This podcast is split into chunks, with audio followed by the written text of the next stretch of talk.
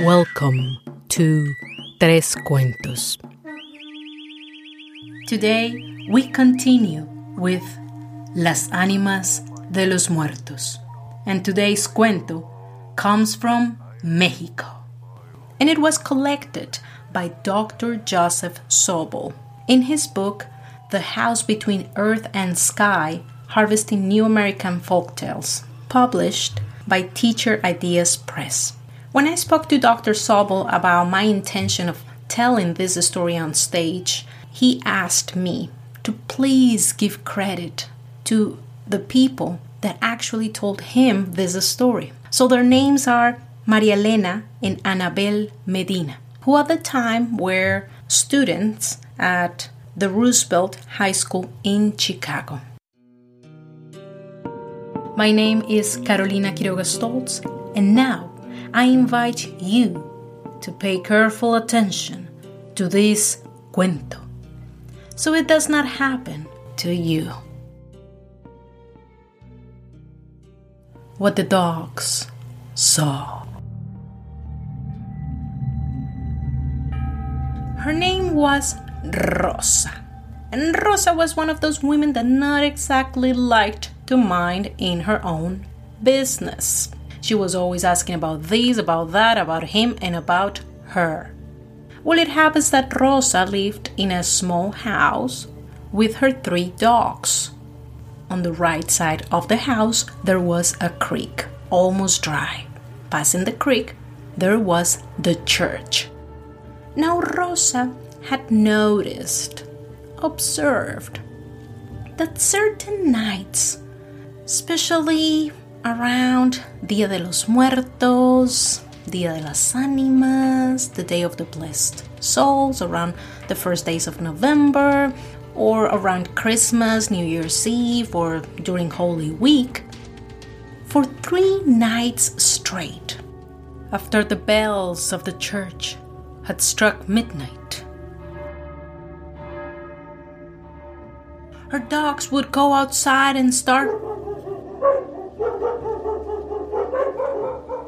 and she would go outside to see if somebody was trespassing into her property, but no, she never saw anything. Well, this event happened the night before, so let's say today is when the story begins. So today, in the morning, is when Rosa goes to the priest, and she asks him what is going on. And you know what the priest said? Ay, Rosa, Rosa, no, Rosa, váyase, no pregunte esas cosas, olvídese de eso, váyase. Forget about it. But Rosa was determined not to forget about it. Instead, she remembered what her mother told her long time ago. If she wanted to see what the dogs see late at night, all she had to do was to wipe off the dog's sleep, la lagaña, the eye boogers, and then rub it on her eyelids. So that's exactly what she did. Around 11 p.m., she went outside her porch, she sat down on her rocking chair, she called her favorite dog Pepita, she wiped off the dog's sleep, la lagaña, the eye boogers, and then she rubbed it on her eyelids, and she waited. After the bells of the church had struck midnight, her dogs began to... At the beginning, she didn't see anything, but she heard a whisper, a murmur.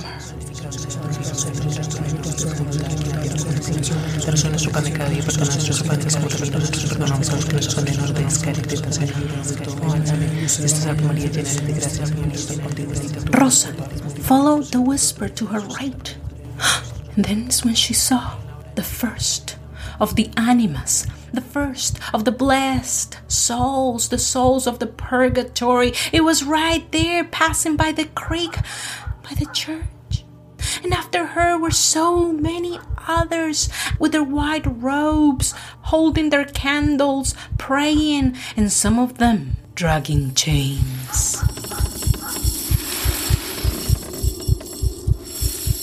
Rosa watched the procession passing by.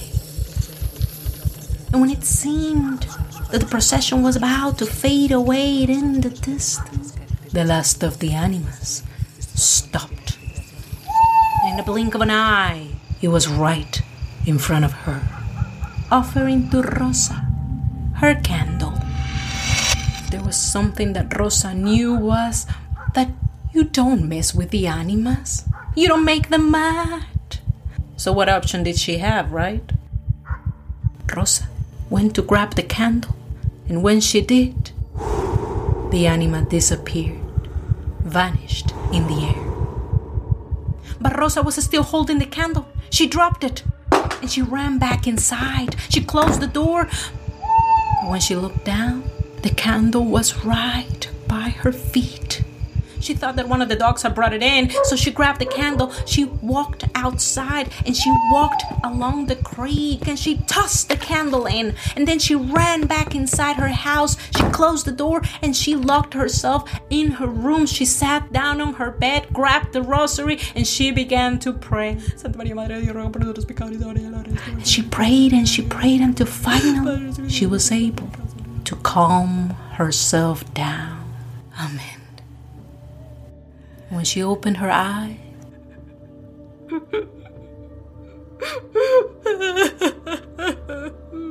the candle was right in front of her.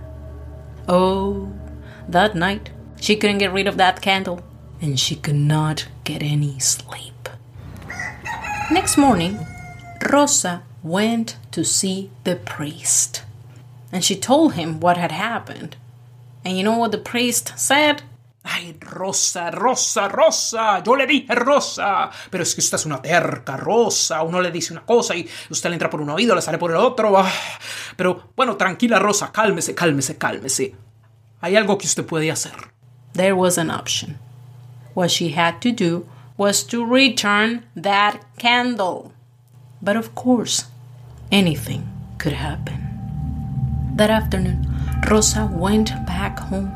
She sat on her rocking chair outside her porch, and she began to think all the things that could possibly happen that same night, the third night, that the animas took another route, that they didn't come by her house, by the creek, by the church, that she was one of the animas in that procession, that the anima, the blessed soul, did not want the candle back, that Rosa was dropping the candle by accident, making the animal mad. She couldn't get any rest. That night, around 11 p.m., she called her favorite dog, Pepita. She wiped off the dog's lip, la lagaña, the eye boogers. Then she rubbed on her eyelids with the rosary in one hand and the candle in the other. She waited.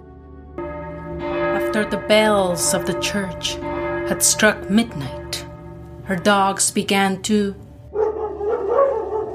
At the beginning, she didn't see anything, but she heard that same whisper, that same murmur.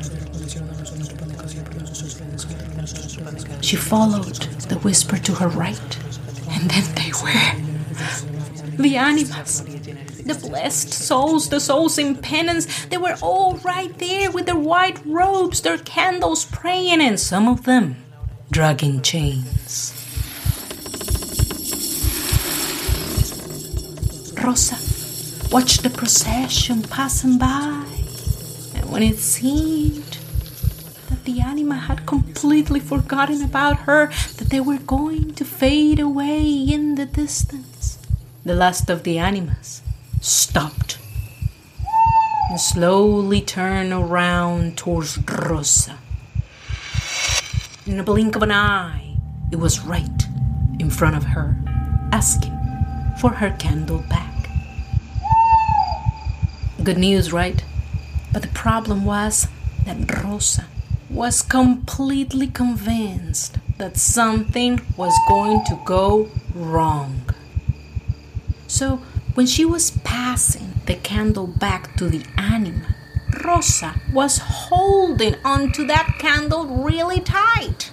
So when the anima grabbed the candle, Rosa did not let it go. And both began to pull back and forth, until the anima got really mad and said, "Pronto!" And the anima vanished in the air with her candle. Rosa. She fell down on the ground unconscious.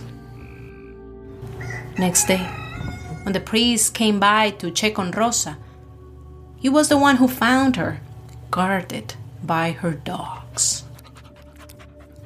People say that it took her a couple of days to regain consciousness, to remember what had happened, who she was. But eventually, she was fine. She resumed her daily activities, her routine, and it was okay. But she wasn't exactly the same after that. She was constantly sitting outside her porch on her rocking chair, gazing towards the distance, as if she was seeing something passing by over and over again. A neighbor who was there when Rosa passed away, when she died, the neighbor says that before, Rosa's rosary slipped through her fingers and touched the ground. Rosa's last word was, "Pronto."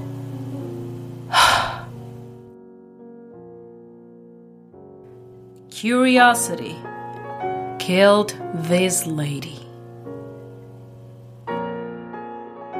Y colorín colorado, este cuento se ha acabado.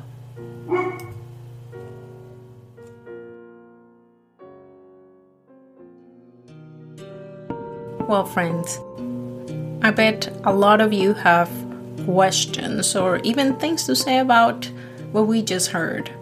So the following notes have the goal to help you understand a little bit more. Now, let's move on to Las Animas. The blessed souls, the souls that come from the purgatory. What is the purgatory? Who are those guys? What are they doing here? Well, let's talk about it.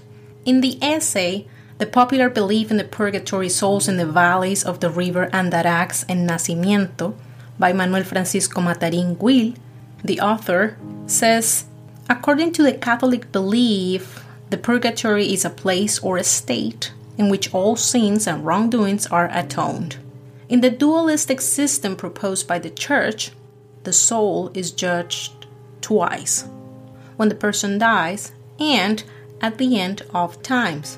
On the first trial, depending on what the soul did, will be either sentenced to eternal fires in hell, or it is taken to heaven, where it will rejoice in the presence of God. However, during the 2nd and 4th century, Christianism reflects on the situation of the souls that have not sinned enough to deserve the infierno, hell, and that can be saved by succeeding at passing perhaps a test or exam, something like that. Therefore, on the 12th century is when the word purgatorium appears as a noun.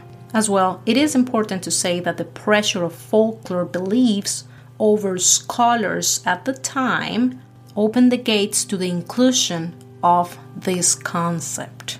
So it was a combination of both. Von Kepler in 1930, writing guidances for preachers, advises them that when they refer to the purgatory in front of the congregation, it is important to emphasize the most painful parts of it, because the most important part of the predicament is to mobilize Christians to feel pity for the souls of those who are atoning in the purgatory. So let's go back a little. On the 12th century is when Christianism came with the idea that there are people that when they died, they weren't that bad, right? So it's not fair to send them to hell just because they made some mistakes, but it's not fair to send them to heaven if they were not that pious. So where do we send them? To this new place called purgatory. Now, when they are in that place or in that state, They are helpless, and they need us. From there comes the belief that the sentenced souls try to alleviate the pain by showing themselves to those in debt to them, to obligate them to carry on promises that were not fulfilled by them, or to perform sacrifices for them that eventually will help them to get out of that state or reduce the sentence. Therefore, there is a rich and extensive oral tradition that talks about these souls that appear alone or in company or in a procession. The following note comes from a digital document that you can find in the website, the Spanish Storytelling Association, under the title, The World of the Animas, by the anthropologist Rafael Quintia Pereira. According to this document, the animas have an ambivalent nature. They can be good, or they can come with evil intentions. The animas can intercede for us to God. They can even help us with our troubles during our daily lives, but they also can ask for justice or vengeance and be bothered by the living to the point that they can even terrorize that person. According to the anthropologist Marcial Gondar, the animas can show themselves in different ways, as an individual or as a part of a group. They can even take the shape of an animal, such as a bee or a dragonfly or a butterfly. They can also manifest through sounds, noises, lights, and shadows, or they can manifest themselves in a more indirect way. That is when things in the house are not going well.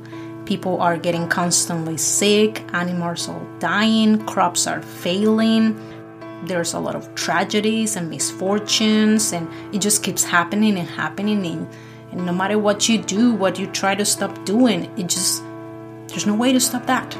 So that could be that there's an anima or a soul in penance there. There are certain times throughout the year when it's easier for these souls to transit into our world. So there is the belief that animas can come down to earth at night during Christmas Eve or during the Night of the Dead, Dia de los Muertos, which falls around November the 2nd, Dia de las Animas. So for instance, in Galicia, Spain, during the Night of the Dead, people do not pick up the dishes from the table after dinner because they believe that the dead can come back that night and they could be hungry. Regarding the procession of the animas, it normally happens at night, and they go out announcing the future death of a neighbor. The procession is led by a living person that carries the cross. Behind that person comes the procession of animas, and they are usually wearing white dresses or robes with hoods, lighting up the path with candles or with bones of dead people lit up. Now the person that has been summoned to lead the procession, that person, he or she, in time will see how his or her health diminishes, losing weight and getting weaker and weaker. And that person will not find rest until they pass this burden onto somebody else. If you find yourself in the presence of processions of animas, you should not look at it. Don't be curious. Don't listen to what they're saying, and do not take what they will offer you. Very well, dear listeners, we will finalize the program with one more story. And this one comes from the book The Bird Who Cleans the World by Victor Montejo, published by Carpstone Press. Copyright 1991 by B.A.V. Francis, translation by Wallace Kaufman. The Boy Who Saw Visions. The old dog Tusik went out into the yard every night and barked tirelessly. His big ears stood up and leaned forward as if he spied on the far horizon devilish ghosts and visions about to throw themselves on him. This scrawny dog pawed lazily at his fleece, and at night he barked fervently and ceaselessly at the distance. This habit allowed neither of the owners of the house nor the neglected dog any peace.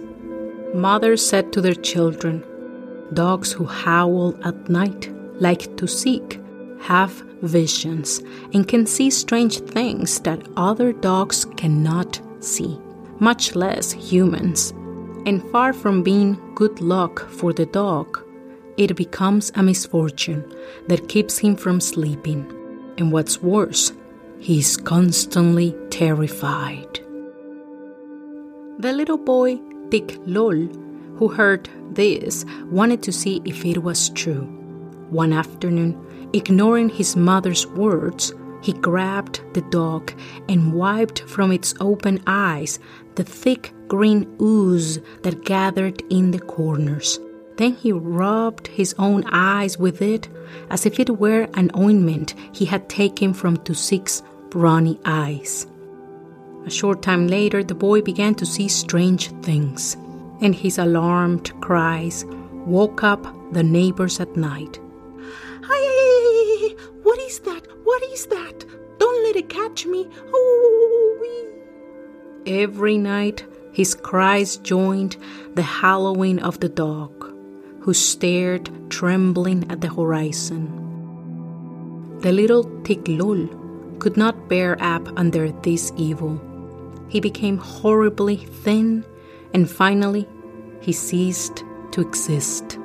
From that time, it was clear that no one should rub his eyes with the phlegm from the eyes of dogs who see visions at night, or what happened when Tiglol disobeyed his parents might happen to them. My name is Carolina Quiroga Stoltz, and Tres Cuentos warns you not to think twice, but at least 3 times before following your curiosity. Next time, there are obsessions that the dead take with them to the other side, unsolved issues with the living. This podcast was produced, recorded, and edited by Carolina Quiroga Stoltz.